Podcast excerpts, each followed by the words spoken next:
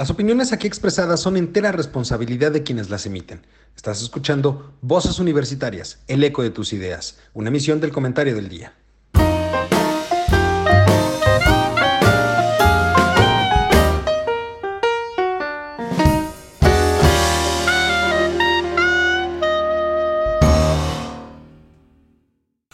Hola, ¿qué tal? Muy buenas tardes, mi querido público culto y conocedor que como cada semana nos hace el favor de escucharnos en este su programa Voces Universitarias, el eco de tus ideas. En esta semana con temas muy interesantes vamos a platicar un poco sobre algunas cuestiones mediáticas que han surgido en las últimas semanas y si el tiempo nos lo permite me gustaría comentar algo relacionado con algunas horas como, como, como diría el doctor. Pero bueno, permítanme saludar a mis queridos amigos, compañeros y colegas que como cada martes me acompañan. En primera instancia, doctor, ¿cómo estás? Muy buenas tardes. Gracias a Dios, todavía estoy por aquí, dando guerra. Qué gusto. Charlie, ¿cómo estás? Buenas tardes. Buenas tardes. Hola, ¿cómo están? Muy buenas tardes. Qué gusto saludarlos aquí en su programa de los martes. Ya, ya es tradición esto, pero, pero bueno, vamos, a empezar, ¿no? En esta ocasión, este, bueno, antes de comenzar, permítanme eh, recordarles a todos que nos pueden ver a través de nuestro portal. Eh, nos pueden ver en directo a través del portal www.comentariodeldia.com. Ahí está la parte del el comentario del día TV. Eh, transmitimos totalmente en vivo, pero también nos pueden ver a través del canal de YouTube que nos encuentran como el comentario del día y a través de nuestras diferentes redes sociales. Eh, pues vamos a empezar con esto, es una cuestión interesante la que ha sucedido en las últimas horas. Charlie, ¿por qué no nos ayudas a entender un poquito de qué hablamos? Fíjate que el 20 de septiembre eh, Javier Sicilia publica, le llama la quinta carta al señor presidente. Y, les voy a leer el primer párrafo porque es muy, muy, muy interesante cómo hace la introducción al documento. Y dice así, querido presidente, cada vez me cuesta más trabajo llamarte así. Has promovido demasiado odio, desprecio y agresión como para seguirte queriendo. Siempre es duro vivir de cara al precepto de Jesús de amar a los enemigos. Muchas víctimas desde hace 10 años. Nos levantamos cada mañana luchando contra nuestro odio para ponernos del lado del perdón que va de la mano de la justicia. Tú, en cambio, te has empeñado en lo contrario. Al perdón has opuesto el linchamiento, a la justicia, la venganza, a la amistad, que es contraria a la complicidad el desprecio y la aversión. Tu lectura del Evangelio ha sido más del fariseo o la del inquisidor que la de un hombre que lucha contra sí mismo para ser un digno discípulo del pobre de Nazaret. Simplemente con ese párrafo describe muchísimas, muchísimas cosas. Eh, me da la, la impresión de que Sicilia pudo haber sido en un momento dado un aliado que lo pudo haber llevado hasta un punto muy, muy alto, pero con esto está viendo que no, no, que solo se queda en promesas, en dichos, en hechos, y no hay hechos para poder eh, desarrollar esto, ¿no? ¿Cómo ven? O sea, a ver, efectivamente es muy fuerte porque creo que y la carta inicia con un componente que busca llegarle al corazón a las personas, ¿no? O sea, porque habla de odio, habla de rechazo, toca ahí algunas cuestiones religiosas que sabemos que por lo menos en México es una cuestión que acentúa mucho el sentimiento de las personas. Y creo que en ese mismo sentido ha utilizado muy bien, a mi parecer, la que ha sido en algunos casos la propia bandera del presidente de la República, porque recuerda que él habla mucho de la cuestión de moralidad y de la cuestión de, del amor al prójimo, ¿no? Y creo que ahorita le están dando una bonita cachetada con guante blanco que, que ojo, vale mucho la pena porque ya recordemos que no hace mucho tiempo, a lo mejor tú lo tienes más presente Juan, pero no hace mucho tiempo se, este, cuando le dijeron si, le preguntaron si él se iba a reunir con Sicilia, él dijo que no porque no iba a, a rebajar la investidura presidencial, ¿no? Es correcto. Sí, es correcto. entonces, en ese sentido, pues aquí le está dando una cachetada con guante blanco. Y muy grande. Y esto se debe porque el 14 de septiembre se cumplieron dos años de los compromisos que se establecieron en, en Tlatelolco eh, para crear un mecanismo extraordinario de verdad y justicia que trazara una correcta ruta hacia la paz. De eso no se ha hablado, ¿sí? Pues no. no, en realidad yo, yo no he escuchado absolutamente nada de eso. Vamos, es que, a ver, el movimiento social en México, o por lo menos yo lo veo así en lo que va de esta 4T, pues no ha tenido nada que ver, absolutamente nada que ver, con las víctimas, o con, o, con los, este, digamos, los, ¿cómo decirlo? No tanto, las, no, no tanto hablar de las víctimas, sino también de, de los, de, de las personas que promueven ese tipo de movimientos sociales, ¿no? En realidad ha tenido más que ver con cuestiones de ataque, que si son conservadores, que si no son conservadores, que si le quieren pegar al gobierno, que si no le quieren pegar al gobierno. Creo que se han concentrado mucho en ese tipo de temas y la verdad es que, híjole, pues ni para dónde voltear, ¿no? No, la verdad es que es bien, bien complicado. Eh, dentro de la carta hace reconocimiento a la marcha que hizo con la familia Levarón y que él les contestó que no los iba a recibir porque le daban flojera y era un show. Así es. ¿Es correcto esa información? Así es, así es, así es. Doctor, ¿tú cómo lo ves?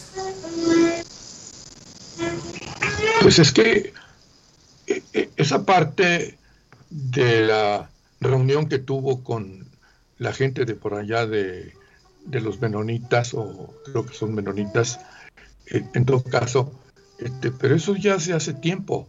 Y la última reunión, no sé, que le tomaron una declaración a uno de ellos, a uno de los hermanos saliendo del palacio, diciendo que iba avanzada la investigación.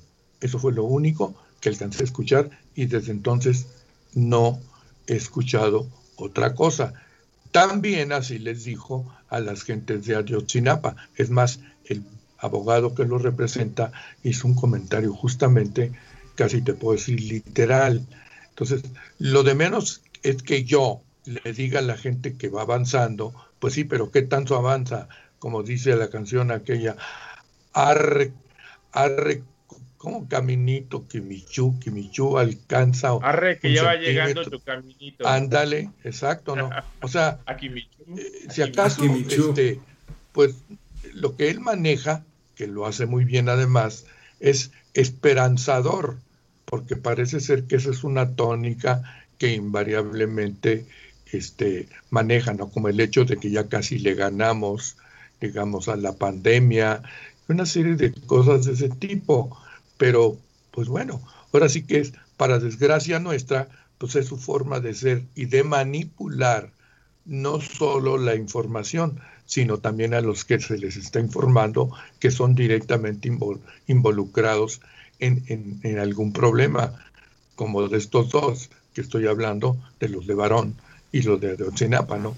Sí, en efecto, hace relativamente, relativamente poco tiempo eh, parece que capturaron a una de las gentes y además el hombre este Cerón que lo detuvieron ya o están por detenerlo, eh, cuando sacaron aquel video donde está él eh, en, como testigo, él dicen que lo está torturando, así dijeron, pero como testigo de una tortura de este hombre. Entonces, pues bueno, vamos a pensar que sea cierto porque lo vimos.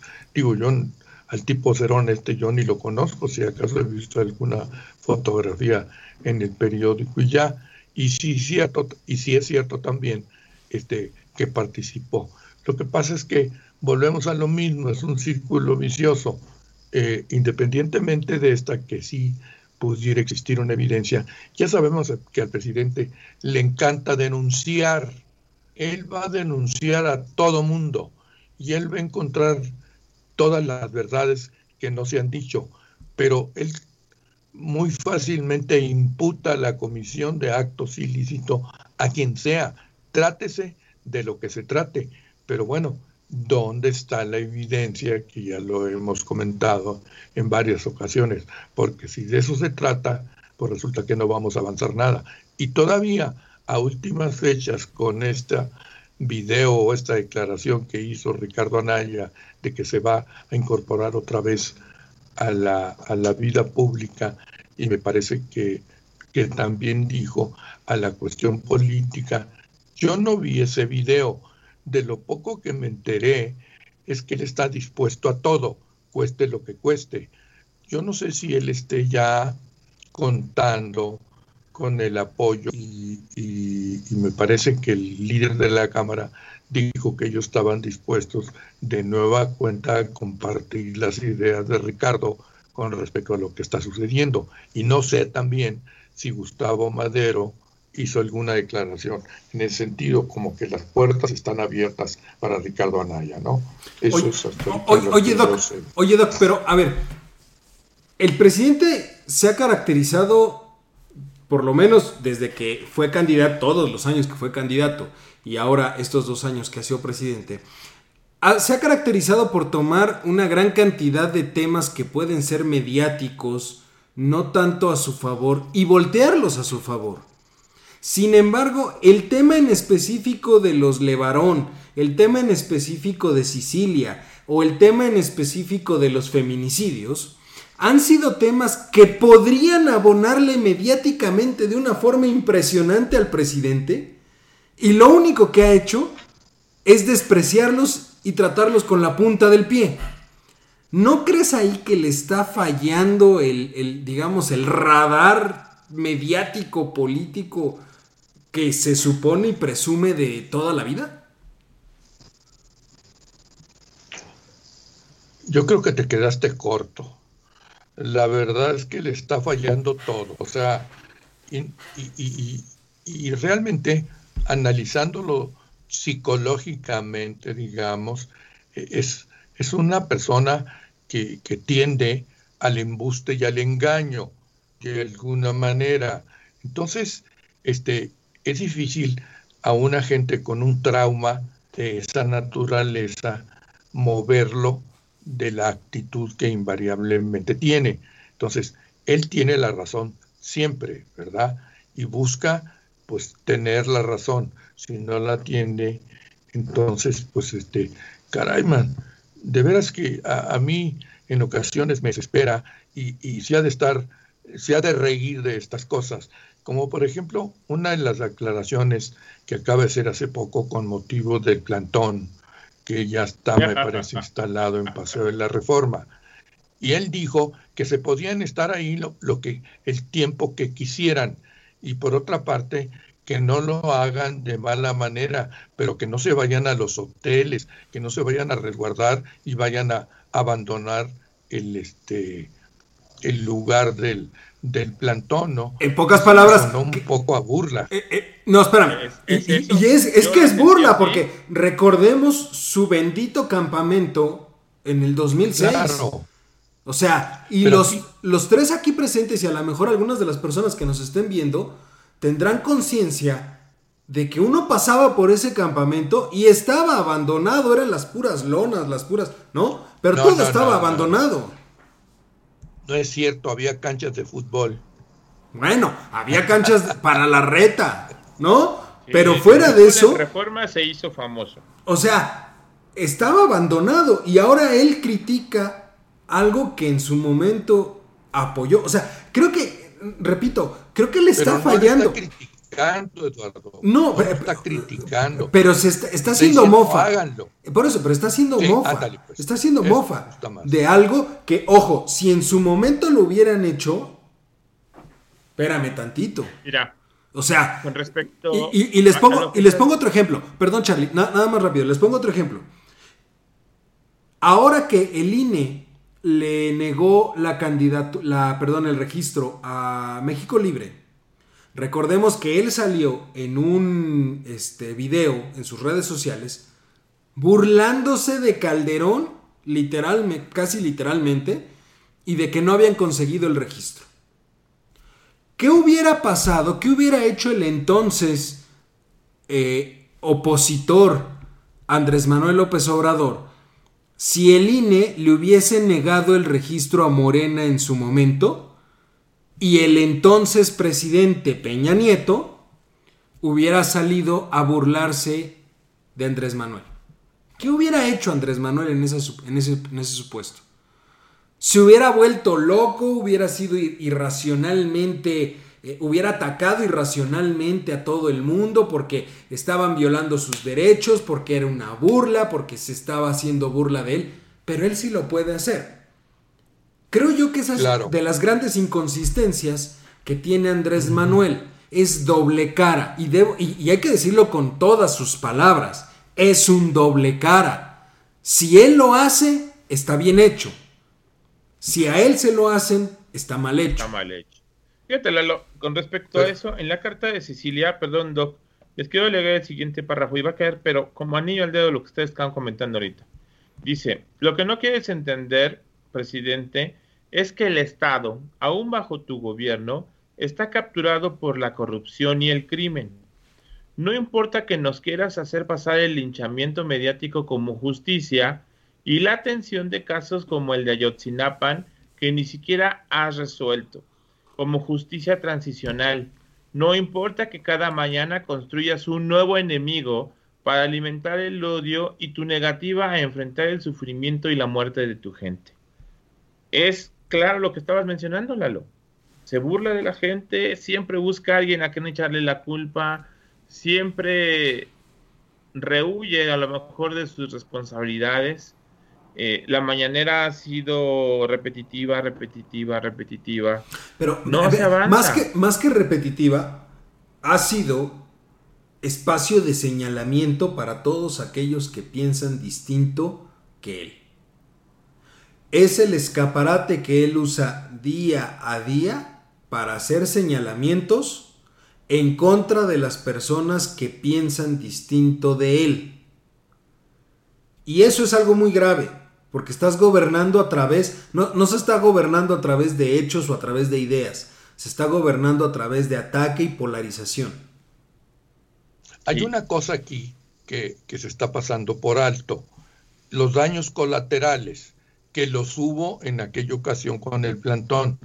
¿Qué pasó con los restaurantes? ¿Qué pasó con los hoteles? En fin, claro, ahorita hay un argumento en el sentido de que muchos negocios, lo sabemos, han cerrado. Pero ahorita justamente de nueva cuenta con eso que acabo de decir, ok, aquellos hagan su plantón, los que están por ahí, que tienen algún negocio, que ya lo hayan abierto y demás, o se van a volver a fastidiar otra vez porque está el plantón. A ver, ¿qué va a pasar? Es la pregunta.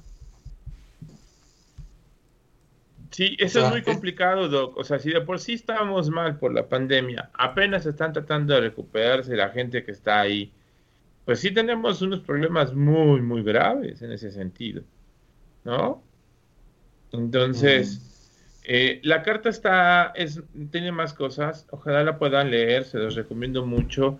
Eh, dice cosas muy ciertas, dice cosas eh, sobre feminicidios, sobre las matanzas, sobre las burlas que hizo...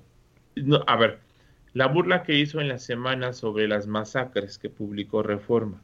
Híjole, eso estuvo... Yo ya no supe si se burlaba del Reforma o se burlaba de las masacres o qué contexto le damos a su, no, es que su frase. Charlie, no le puedes dar otro contexto que no sea el de burla. Independientemente si te estás burlando del, del periódico, o te estás burlando de la nota, o te estás burlando del hecho, por el simple hecho de la investidura que tiene, no lo puedes hacer. No, no puedes, es que no puedes hacerlo. El tema es que se le está saliendo todo de las manos. Ahorita es impresionante. Apenas, este, hoy en la mañana empezaron a circular todas las noticias. Acaba de renunciarle también el director del INDEP, el director general del INDEP, por supuestos, este, digamos, problemas o, disparidades que existen en un momento dado con las subastas que se han hecho y la entrega de recursos. La carta que entrega el, director del INDEP es muy claro, el ex director del INDEP, ahora, bueno, a partir del 1 de octubre, ex director, e, e, es muy clara, está diciendo todo lo que se hizo, todo lo que se entregó, pero hay una parte específica al final donde él menciona que prácticamente el instituto está al borde de la quiebra. No tienen dinero para hacer frente a lo que tienen que hacer frente. Entonces, cada vez se le están yendo más las personas, cada vez se está quedando más solo y todo se le está saliendo de las manos. Si tú estás viendo eso, o como diría mi santa abuela, por amor de Dios, estás viendo el temblor y no te hincas a rezar. Pues lo mismo le sucede a este. Está viendo que se le está cayendo el, país a cachos y no, se, no es capaz de hincarse a rezar. O sea... Precisamente... Sí, Doc. A ver, eh, eh, esto es un tema del que quería tratarlo en la mañana, que les comentaba yo, de el, tema este de la presa de la boquilla, en el que aparentemente, y digo aparentemente porque ya hay otra versión, y ahorita les digo de esto, de que México no quiere cumplir porque una, un grupo de, digamos, de agricultores, productores, entre los que están mezclados políticos, el gobernadores, etcétera, etcétera, pues bueno, estén pidiendo que se cumpla con el, con el tratado.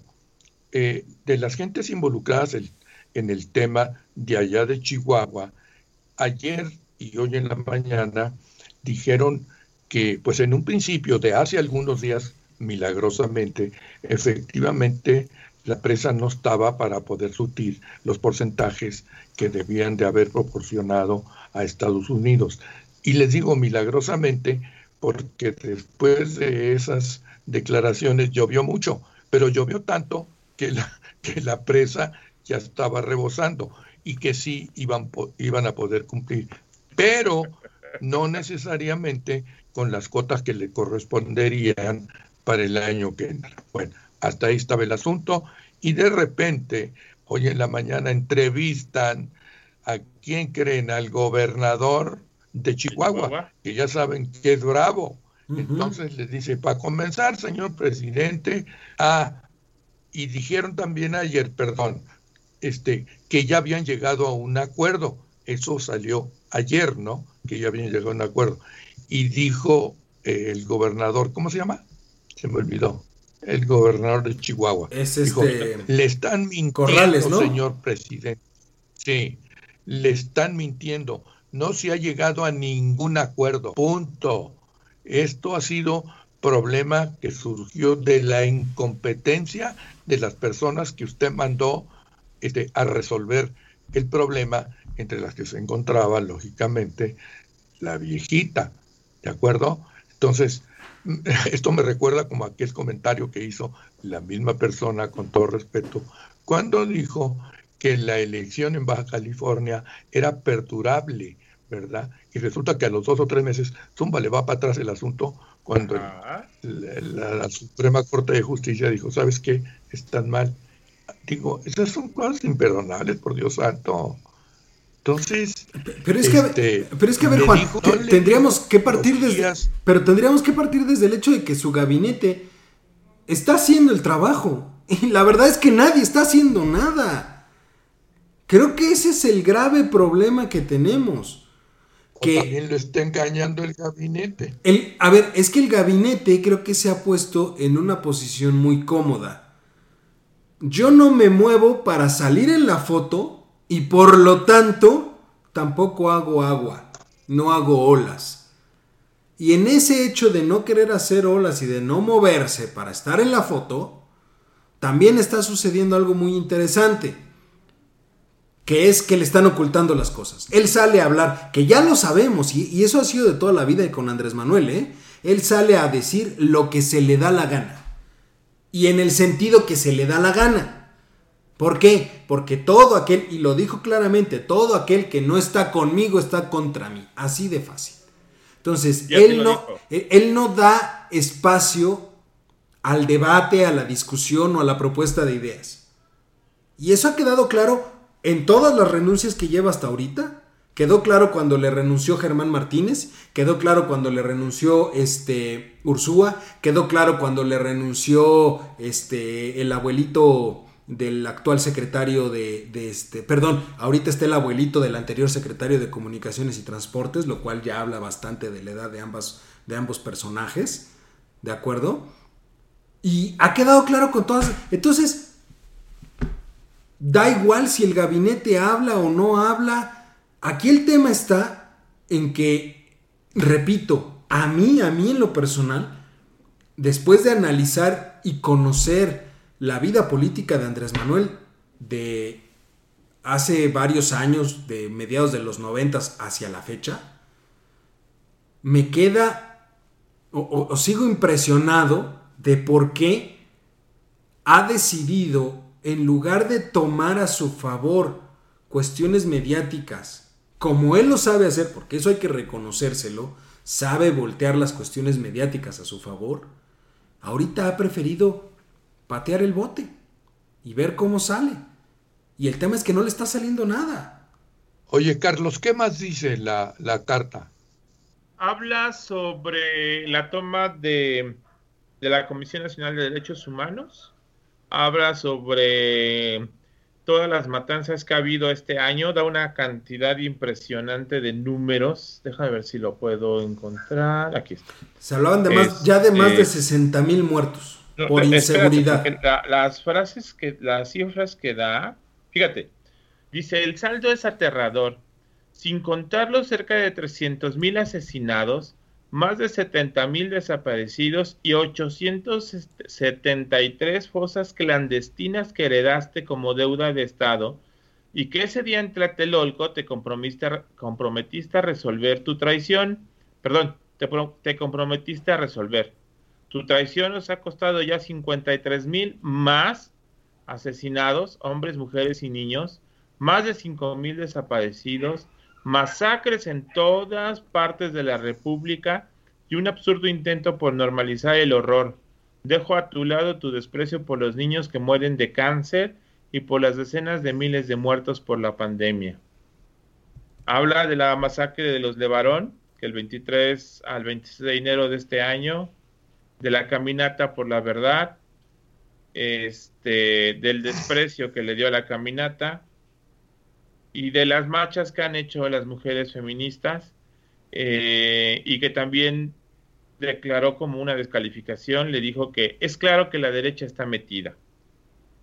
Eh, habla en esos términos, la carta es extensa y sí está, está, siento yo, a mí, yo por ejemplo, te voy a ser bien sincero, Sicilia se me hacía un hombre eh, honesto, pero también se me hacía que llevaba algún interés oscuro.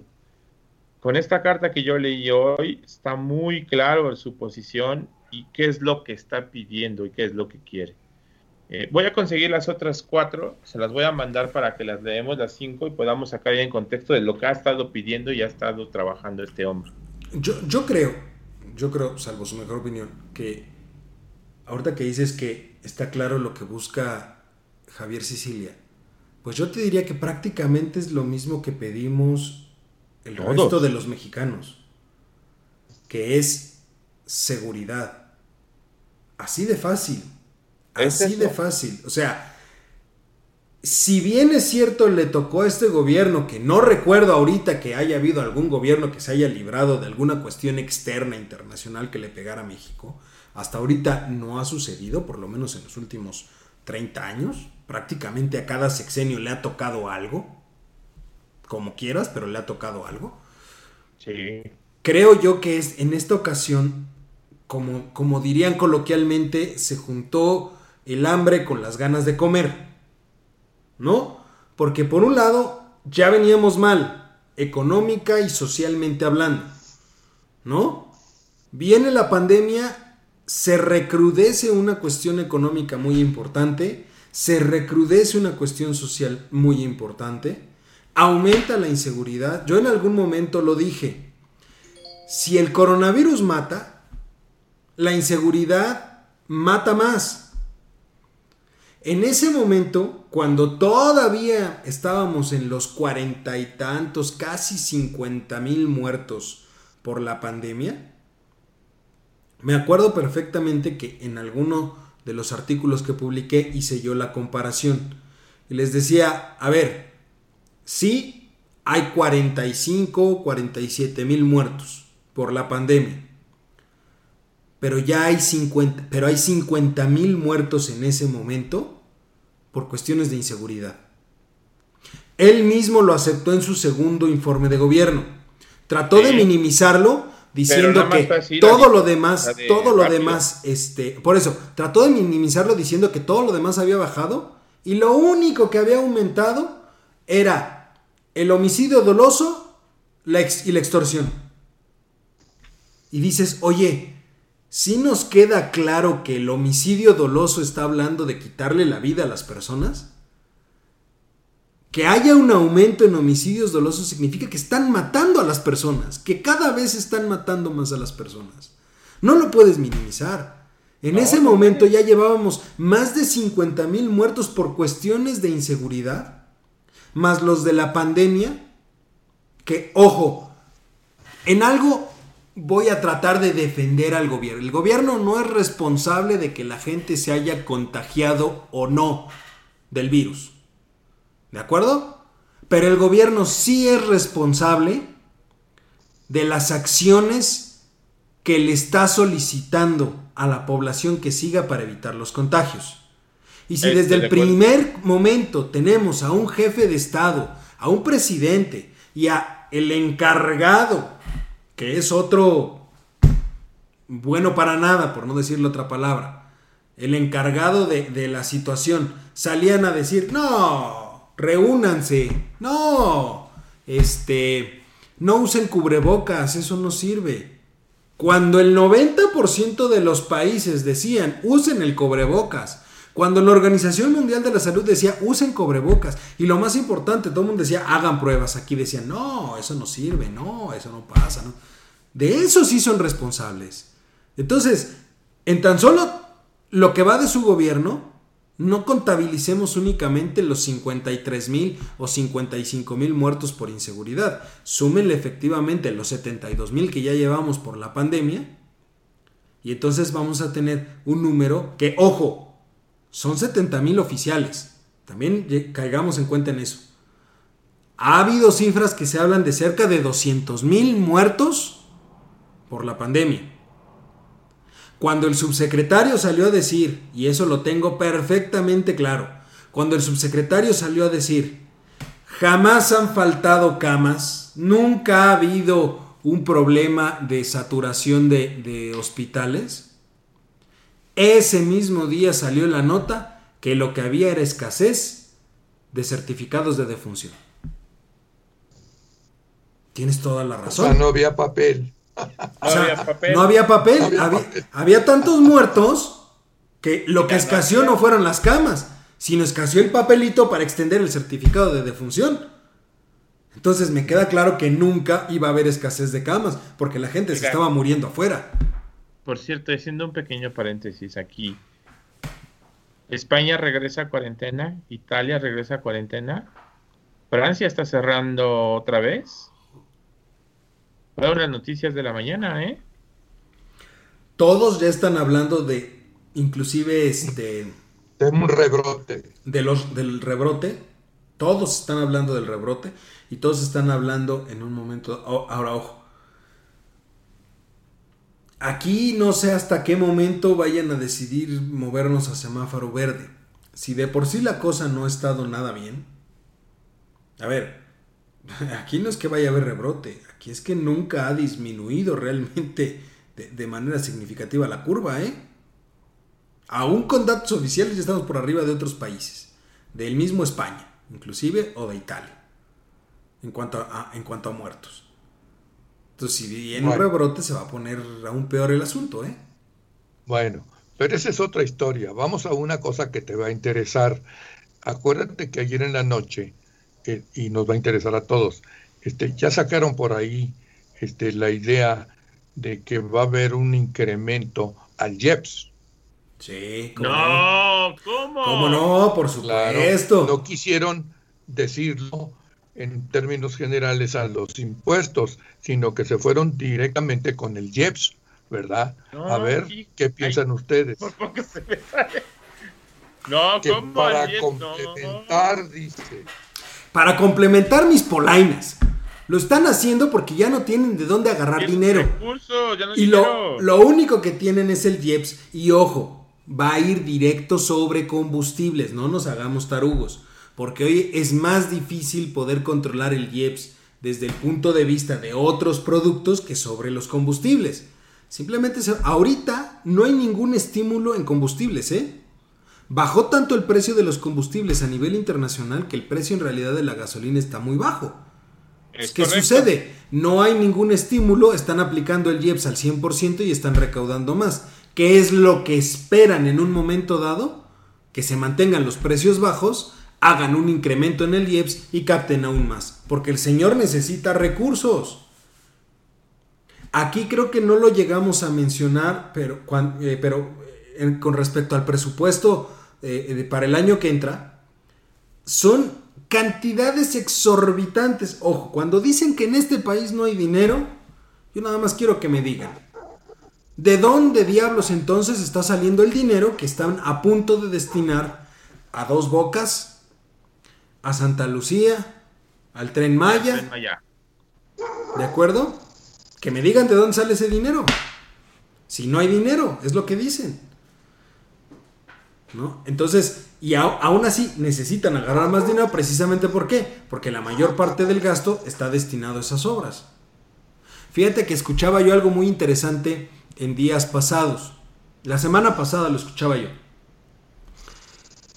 Un estudio, o, o de acuerdo a un estudio que se hizo, el cierre del sector turístico que ha tenido la pandemia va a generar que en México tardemos cinco años en llegar a los niveles de demanda de vuelos iguales a los que teníamos a finales del 2019. Por toda la cuestión de restricciones en viajes y todo esto que hay a nivel internacional. Vamos a tardar cinco años en llegar a los mismos niveles. Consecuencia de esto, el gobierno, no sé si ustedes escucharon, canceló lo que llamaron la Terminal 3 del aeropuerto de la Ciudad de México. Lo cancelaron.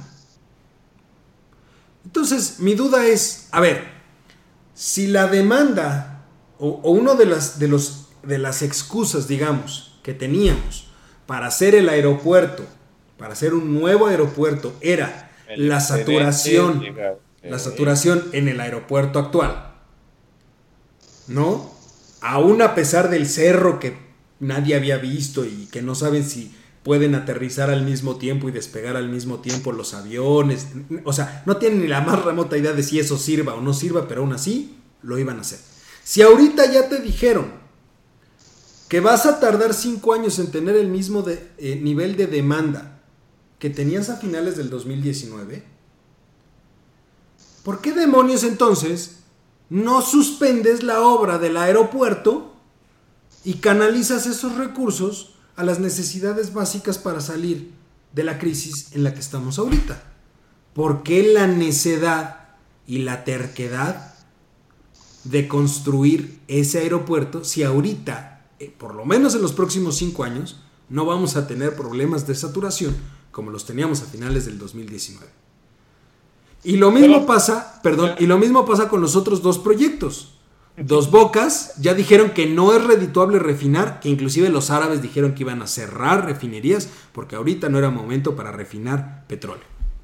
Y Dos Bocas, este, perdón, y el Tren Maya, tú lo sabes perfectamente, Juan, tiene demandas de amparo interpuestas ahorita que se han ganado y que han hecho que la ruta se tenga que rehacer.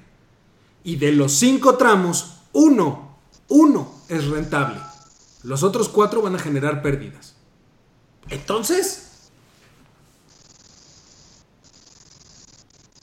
Doc, usted se acuerda que cada sexenio tiene su obra magna, ¿no? Cada sexenio debe de tener así como que un proyecto que los realce para que los recuerden. ¿Usted se acuerda de cuál es de cada uno de sus sexenios? Por ejemplo, de Vicente Fox. De Vicente Fox. Pues no, la verdad no me acuerdo. Y de Calderón la Estela de Luz. ¿Sabes cuál fue de Vicente? Vicente, quería, Vicente Fox quería que fuera una refinería. Porque acuérdate que él promocionó mucho eso de, del petróleo en aguas profundas. Cuando no le salió, movió mucho recurso a la creación de infraestructura educativa. Creó la Biblioteca Vasconcelos, que era la, más, en ese momento, la más grande de Latinoamérica. ¿no? No, ahí está. no, no, ahí está. Pero dicen, que, o sea, no, no está su capacidad máxima porque está mal diseñada. Lo que decían es, oye, es una biblioteca y la hiciste con el techo prácticamente de cristal. A los libros no les puede estar dando el sol todo el día. Y ahí quedó. ¿Y de Peña Nieto? Aparte de sus frases. Creo que no hay ninguna obra insigne. Fíjate que él, creo que no. Él, curioso. Bueno, yo diría que más. Él, él se enfocó mucho, ¿sabes qué? Al mantenimiento de la red carretera. Sí. Durante el sexenio hubo mucha, este, mucho recurso destinado al mantenimiento de las redes de, este, carreteras en el país. más que otras. No, no solo mantenimiento, sino también construcción. Habría que ver eso. Pero ese fue un plan que Peña Nieto traía desde que fue gobernador. La red carretera en el Estado de México se amplió de una manera impresionante y pues ahí está la prueba y continuó con el programa a nivel federal. Yo no sé, vaya a decir este hombre que no, pues que lo hizo por actos de corrupción o de todo saber cuánto, pero la cuestión está en que la actualidad, cuando menos por el lado de lo que es la parte central, o sea, el Bajío y demás, tiene carreteras hasta decir basta, y autopistas y lo que tú quieras y mandes pero de que está la red, ahí está. Y es una de las principales, digamos, obras que pudiera decirse, no precisamente insignia, pero sí que realizó y que le dio mucha importancia Peña Nieto. Pero en este sexenio, ¿qué va a quedar? Si nada le está saliendo. Pero mira, es eh, él, eh, él, cuenta con el tiempo, cuenta con el tiempo, porque dice, bueno, ¿por qué me piden resultados a dos años de que yo entré al poder? Sí, nada más que él tiene un gran problema en dónde está el dinero para que en un momento dado le dé tiempo de concluir con esas obras. Pero a ver, ese es el problema. Dejemos claro algo. Ya pasaron sus primeros dos años. Pero recordemos que este no es sexenio. Este va a durar 5 años, 10 meses, para empezar. Entonces, le quedan, ahorita le quedan exactamente, este, lleva dos años, le quedan tres años. Lalito, yo te iba a preguntar, ¿por qué 5 años, 10 meses? Perdona mi ignorancia. Porque recuerda que el sexenio pasado se hizo la reforma política. La reforma política lo que implicaba era que se disminuía el periodo entre la elección y la toma de posesión para que el periodo de transición fuera más corto, porque se alegaba mucho que había un gran desperdicio de recursos y de tiempo entre que se hacía la elección y se tomaba posesión del cargo. Entonces, las elecciones se hacen en julio, ¿no? Las elecciones se hacen en julio y la toma de, de es, en diciembre. Lo que hicieron ahorita es recorrer el, la toma de, de posesión de, bueno, sí, recorrer la toma de posesión del Ejecutivo de diciembre a septiembre, para empatarlo con la apertura de sesiones del Congreso. Porque anteriormente ellos empezaban sesiones el primero de septiembre, se tomaba posesión el primero de diciembre. ¿De acuerdo? Sí. Entonces, es día de se acorta, de tal manera se mueve a que ahora va a ser eh, no, no hasta diciembre, sino dos meses, antes, este, dos meses antes, en septiembre, en septiembre va a ser la, toma de posesión. Y entonces también reduces, Perdón, en, este, en octubre. Perdón, en octubre. Y, reduces también el periodo de transición. Ya no va a ser de julio a diciembre, sino nada más va a ser de julio a este octubre. Este señor sale el primero de octubre. Así es. Ah, esa no me la sabía. Bueno, no, no, es que siempre me decía cinco años, diez meses y decía, pues que va a salir en octubre. Sí, sale, él sale antes, por la reforma. Ya el siguiente empieza de octubre a octubre, o sea, él, ya cumple los ya, los seis, ya sus los seis años completos. Pero en este caso no más va a ser cinco años, diez meses. Ya lleva dos. Le quedan tres años, diez meses.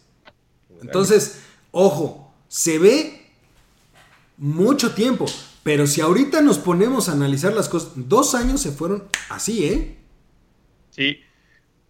Cuando estaba Calderón, él tenía un sexenio muy malo también al inicio y dio un golpe de timón, como le llaman, o giró su campaña, la rehizo y levantó, ¿no?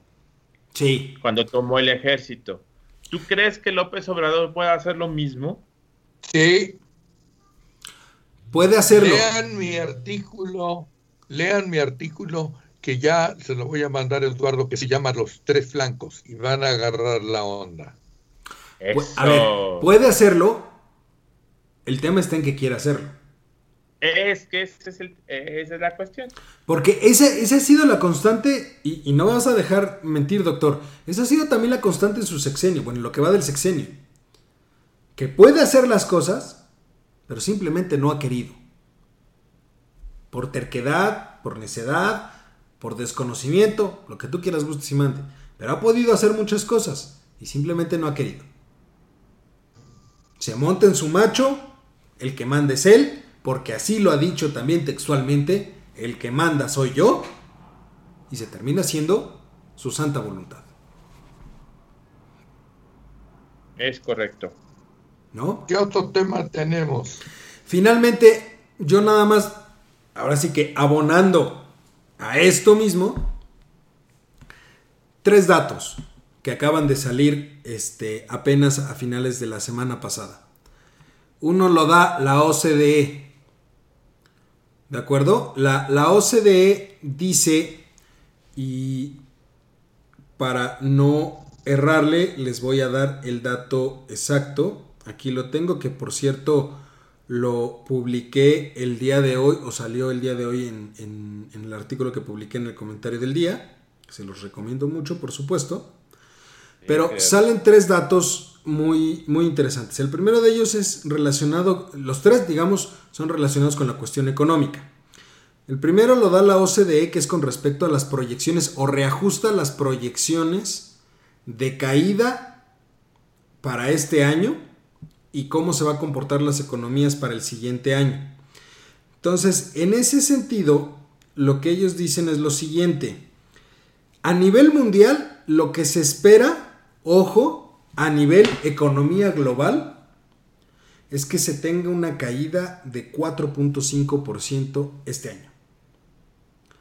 Pero, en el caso mexicano, prevén que sea 10.2% más del doble. La recuperación, ellos dicen que a nivel global, en 2021, la economía internacional va a crecer en un 5%. La economía mexicana, 3%, o sea, 2% menos que a nivel global. Diría uno, ah, ok. Está aceptable. Está aceptable, vamos a crecer. Siete puntos para recuperarnos. Para estar en niveles anteriores a la crisis. ¿no? Es correcto.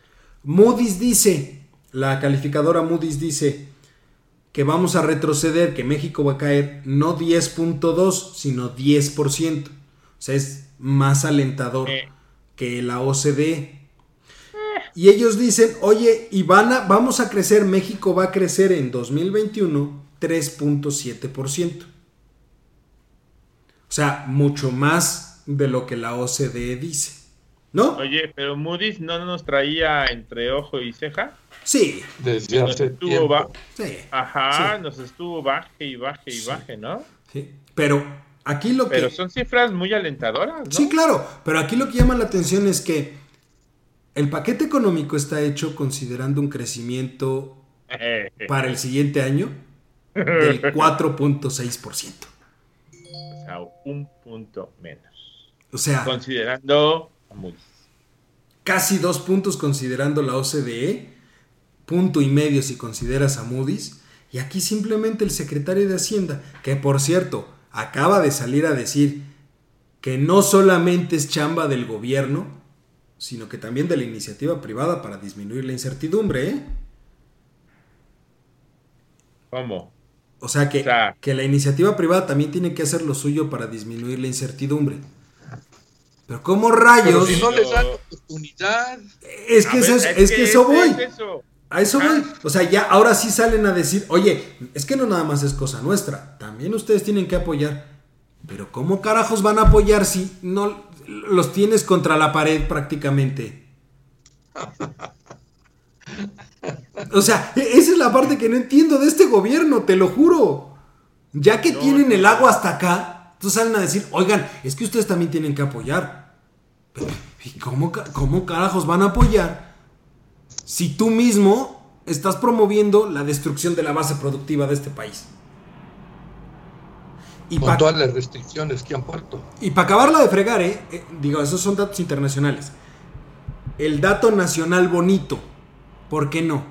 El INEGI acaba de decir que la inversión fija bruta de capital, es decir, aquello que se gasta y se invierte en la creación de infraestructura propiamente, estamos hablando de maquinaria, equipo y todo este tipo de cosas, tuvo la peor caída desde el 95, 33.2%. Lo único que lo superó fue el primer trimestre del 95 cuando cayó 34.9%. Es decir, sale el secretario a decirle a la iniciativa privada, oigan, es que ustedes también tienen que apoyar porque esto no nada más es cosa del gobierno. Pero por el otro lado, pone restricciones, como bien decía ahorita Juan, que lo único que están haciendo es que el capital se vaya Sí hemos recibido capitales, pero es inversión indirecta. Y esto que quede clarísimo para las personas que nos están viendo. La inversión indirecta es bien recibida porque genera recurso, pero es recurso que va a terminar saliendo del país. Lo que nos interesa es este tipo de inversión, la inversión fija bruta, la inversión extranjera directa, porque eso sí crea infraestructura y crea empleos. Ahorita díganme qué empresario, qué país estaría dispuesto a invertir en México si para empezar cada país tiene un problema muy específico que se llama pandemia. No, no le veo Doctor, ahorita pensando en esta situación, ¿tú estarías dispuesto a invertirle, por ejemplo, en España? No, pues no en cualquier parte que, este, que haya pandemia, hay un problema de carácter económico, ¿no? Por supuesto, si es que no estoy mal. Ahora, si tú no estás dispuesto a invertir afuera porque tienes problemas adentro y adicionalmente ves que te están poniendo el pie en otros países, pues mucho menos va a llegar la inversión. Y eso es algo que no, no, no, no he acabado de entender. No, me, me, no sé qué hace el secretario de Hacienda. hoy se los digo, no sé qué hace Arturo Herrera. Mira, algo muy simple. Y ahorita hablando de lo que, de lo que estás este, comentando, Lalo. En la semana estábamos viendo televisión y me dice mi hijo, oye papá, ya por estas fechas empezaban los anuncios de los modelos del siguiente año de coches, ¿verdad? Le digo, sí, ya estamos en septiembre, casi terminándolo, y no he visto un solo comercial que diga modelos 2021. Pero ¿qué tal 19 y 20? hay un montón, hay un montón. Y es que a eso voy, Lalo. Oye. Eso, eso es un símbolo de que no estamos bien para lanzar una gama nueva de coches. Por su, oye, tan solo, tan solo, Charlie y, doctor, ustedes lo han visto. ¿Cuántas promociones hay ahorita en todas las tiendas? Lo que quieren es vender. Pero no hay. No hay, no hay un solo día que no me llegue a mí por correo electrónico información de venta especial, descuentos, meses sin intereses, pague hoy y empiece a pagar en, en enero. Es impresionante. Fíjate, me llamó a mí la atención, revisando alguna, alguna de estas páginas de comercio electrónico, que decía, fíjate, decía, había, un cupón, eran dos cosas, me llegó un cupón que decía que te daba el 20% de descuento extra sobre tu compra. Y en el sitio ya había ciertos descuentos. En ambos sitios decía que era válido hasta el 20 de septiembre. ¿De acuerdo? Estamos hablando del domingo. ¿Ok? Y ahorita ya lo ampliaron. Acabo de entrar hoy, hoy 22, entré hace rato, dos días después de que se supone que vencía la promoción, y cambiaron las fechas hasta el 30 de septiembre. Y espérate, porque el, buen fin va a durar 15 días. Espérame, y se va a adelantar, ¿no? ¿Sí? Se va a adelantar, según yo era. Del 16 al 21, por ahí. De noviembre. Hoy, sí, hoy se abre 15 días el buen fin. Y va a ser en octubre, según yo, ¿no? Es correcto. Les voy a hacer una investigación a partir de ahorita, que la vamos a presentar para el buen fin, si todavía estamos al aire.